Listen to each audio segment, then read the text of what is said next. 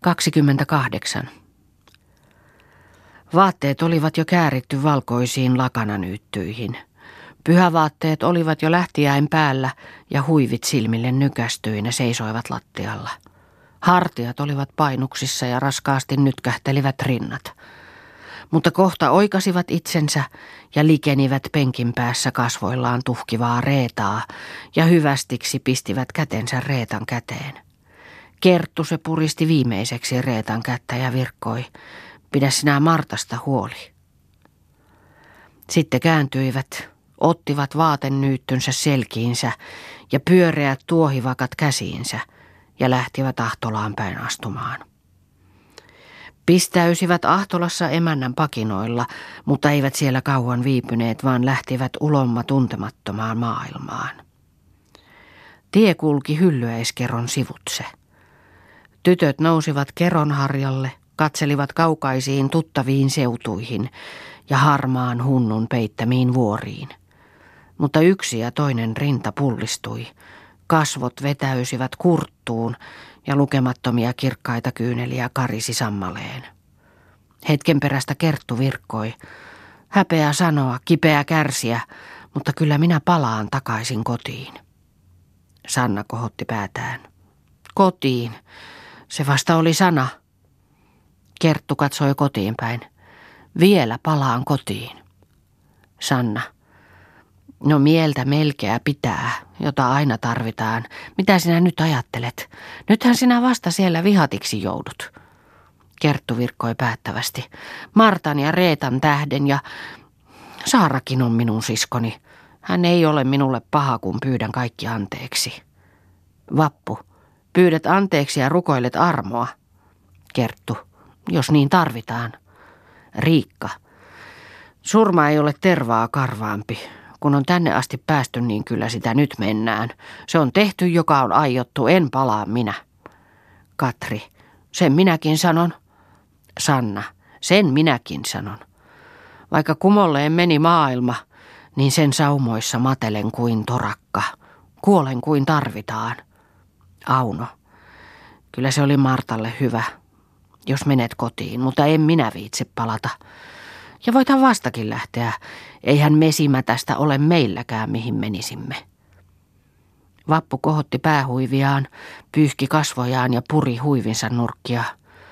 Kyllä, kyllä, se on hyvä siltä puolen. Mutta lähdöllään hän rikkoi ja ruopi silmilleen.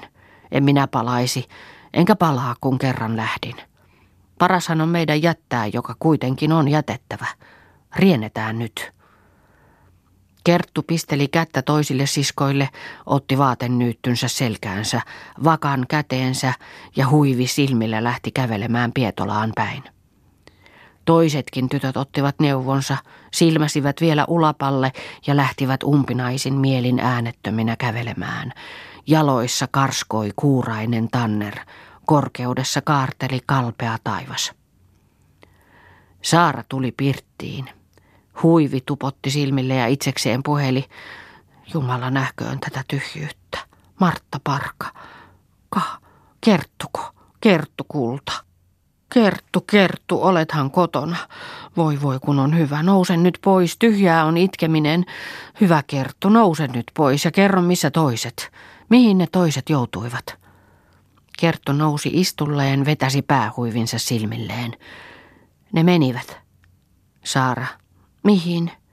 Kerttu. Sinne, johon lähtivätkin. Saara.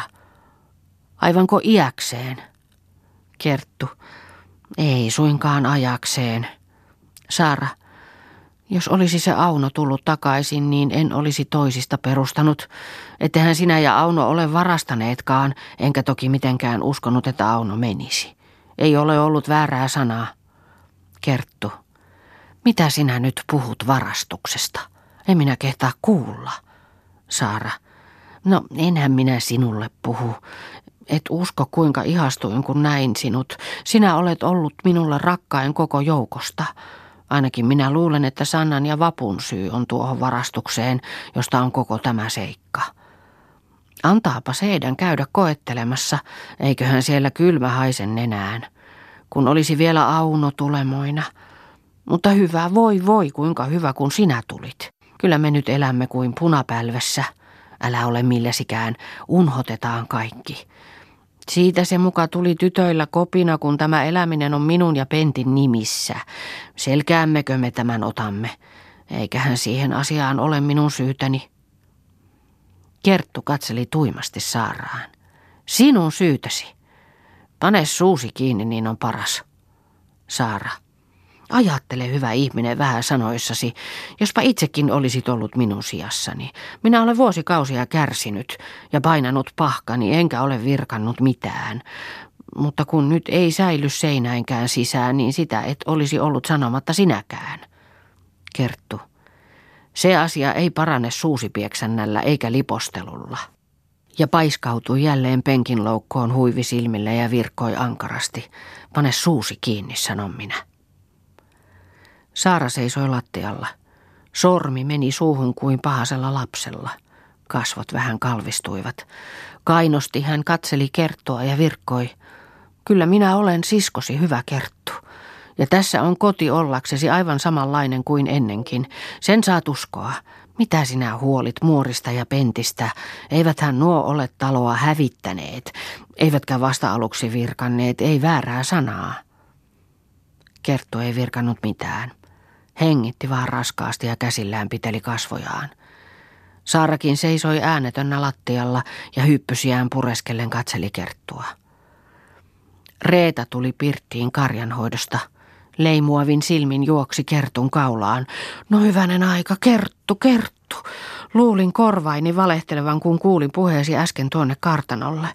Voi voi, kun oli hyvä, että palasit. Ei mikään ollut mielestäni niin paha kuin sinun lähtösi. Voi voi kun tulit. Reeta istui Kertun päänpohjiin, pani kätensä Kertun olkapäälle, virkkoi, mihinkäs ne muut? Siihen katkesi Reetan puhe, kun muori tuli kamarista pirttiin. Seisahti keskelle lattiaa, pyöritti sormellaan ja vihelti.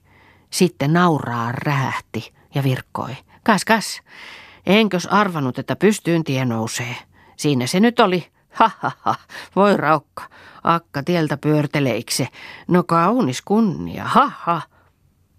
Saara mulautti silmiään. No välttäähän tuo jo.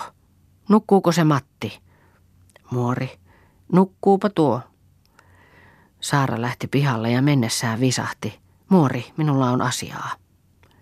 Muori poistui Saaran jälkeen. Reeta kokoili kaikkien toisten tyttöjen jokapäiväiset vaatteet, pani ne kunkin erilleen, sitoi sukkanauhalla nippuun ja virkkoi. Vien talteen, eipä tiedä milloin ne ovat niitä tarvitsemassa. Ja jos päivät tulisikaan, niin kyllä aika tavaran kaupitsee. Kerttu otti rukin eteensä ja karttajasvasun viereensä ja huivi silmillä alkoi kehrätä villalankaa. Siihen tuli Reetakin tekemään karttajaksia. Ilta oli jo pimennyt pimeimmälleen, kun Pentti tuli kamariinsa ja nolona istui kätkyjen vaiheelle, jota muori heilutti jalallaan ja kutoi sukkaa. Muori se parhaillaan kaventi sukan kantapäätä. Viides puikko oli hampaissa, ei joutanut puhumaan Pentin kanssa, vaan kun sai kavennetuksi ja pääsi kutomaan näpin tarkalta ja viideskin puikko joutui asiaan, niin katsahti hän iloisesti Penttiin. Kävitkö nimismiehen luona? Pentti. Mitäpä minä hänessä kävin? Muori. Näitkö niitä majanmuuttajia? Pentin kasvoissa välähti.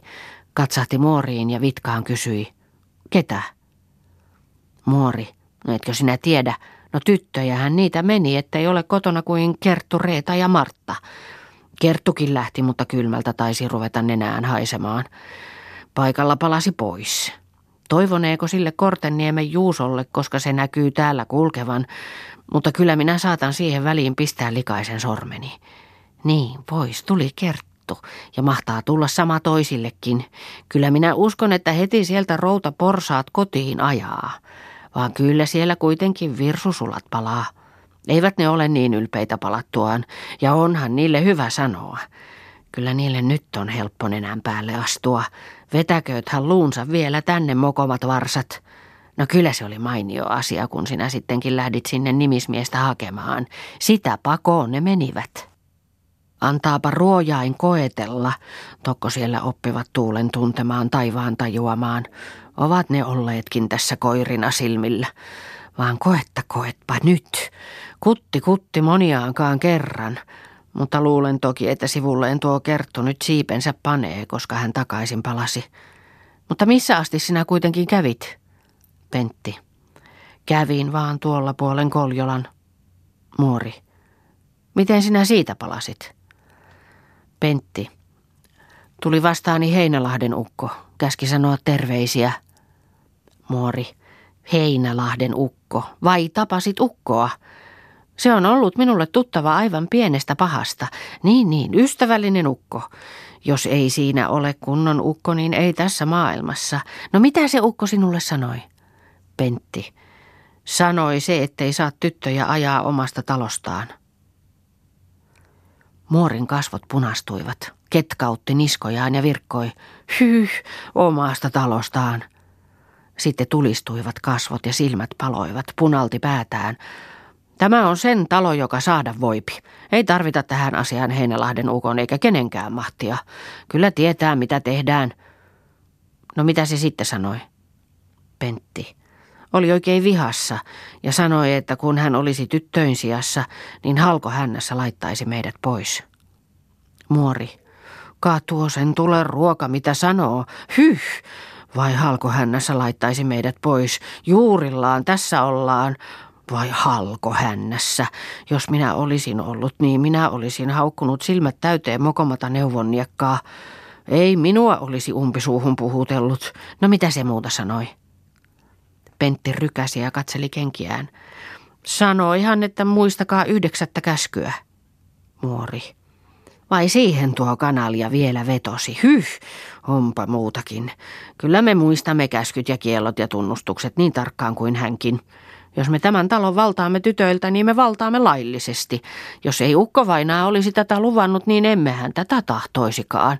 Luvatusta lahjastahan me pidämme kiinni, ja omastaan, joka kiinni pitää, niin se ei ole synti eikä kuuna päivänä. Saarnatko vaikka kymmenettä käskyä? Etkö sinä sille sanonut? Pentti. En. Muori. Sinä olet semmoinen lehmän häntä. Sinussa ei ole sanoja. Olisihan minulle tullut sellaisia puhumaan, olisippa nähty, tokko tyystyy. Minä olisin kohti partaa antanut sanan sanasta kaksi parhaasta. No sitäkö sinä tottelit, et et mennytkään nimismiehen pakinaan? Pentti katkoi näpissään pientä puikkoa. Sitä minä tottelin, kun se sanoi, että tähän asiaan ei ole oikeutta nimismiehellä, kun ei ole tehty mitään rikosta. Muori löi käsiään yhteen, silmät remahtivat, suu aukesi ja niekutti päätään. Herra Jumala, tehty mitään rikosta, ei ole tehty rikosta, kun on varastettu talo kuoriksi. No etkö sinä sille hululle sanonut? Pentti kynsäsi korvallistaan ja kohotti hartioitaan. Kyllä minä sanoin, mutta se sanoi, että omaansa ne ovat ottaneet. Muori, vai omaansa ottaneet, hyh. Kyllä minä nyt kuulen, mistä tuulee. Vai niin, tuo kanalia. Kyllä ei sula minun sydämeni ilman, etten sitä ripitä. Missä ikänä vaan tapaa, niin haukun ihan suun synnyttämään. Ei jää sanomattoman saaren päähän. Ja sinä uskoit sitä niin kuin vanhaa ruunaa ja lähdit takaisin. Eikö se ollut ilkeä taipaleelta palata? Akka tieltä pyörteleiksen ei uros pahanenkana.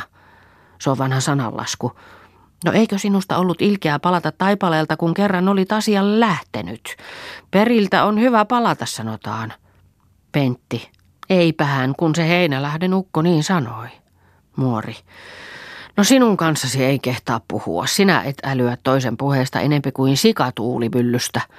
Minä nyt olen koettanut tohottaa päähän tokottamallakin. Niin käypi vihakseni, että kohta potkase. Mene pois siitä silmistäni, mokoma ruoja. En ilkeään nähdä. Pentti nousi seisalleen ja käveli pirttiin, jossa Kerttu, Reeta ja Martta pysty valkeaan luona mytyssä suin polkivat rukkejaan. Rahille istui Pentti. Äänettömänä ja syvämielisenä tylsästi katseli pystyvalkeaan ja vuoleskeli ja vuoleskeli puikkoa viroiseen. Viimein äiti kantoi pikku Matin pirttiin ja laski sen isän syliin ja virkkoi. Tässä on sinulle käsityö.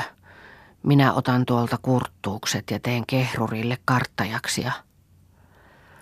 Matti isänsä sylissä nojasi selkänsä isän rintaan ja suu pyöreänä sinisillä silmillään raukeasti katseli jynkkää lakea kohti, joka nokisena tyhmästi hymyili honkaisen pystyvalkean liemakassa ruusuvalossa. Mutta tuokion kuluttua alkoi soluttautua lattiaan ja käsiensä varassa hiihattautuen ryömi saaran jalkain eteen. Kekolla niskoin katsella remautteli äitiin – Sylki valui pyöreästä suusta ja kahden kouran kiskoi hameen helmoja päästäkseen ylöspäin ja kasvot aina väliin kurtistelivat. Saara, no kauaksikin siitä sitten oli rauha. Otti pojan syliinsä ja jatkoi. Voi sinua vähkyrä, kun sinä et muualla olisikaan kuin äitin sylissä. Seisauttivat tytötkin rukkinsa, laskivat kätensä helmoihinsa ja päät vähän niskoille heitettyinä välinpitämättömästi katselivat, kun vastapannut tervashalot iloisesti tuohtuivat palamaan. Mutta Kortenniemen Juuso astui pirttiin ja lausui Pentille hyvän illan. Kertun kasvot leimahtivat punaisiksi, ei katsonut Juusoon, vaan nykäsi huivin otsalleen ja rupesi allapäin kehrätä huristamaan. Juuso istahti penkille, kopisteli lunta kengistään. Katsahti kerttuun ja rykäsi kuivan rykäyksen. Taasen katsahti kerttuun, mutta kerttu ei ollut tietävinään. Kehräsi vaan punastuksissaan.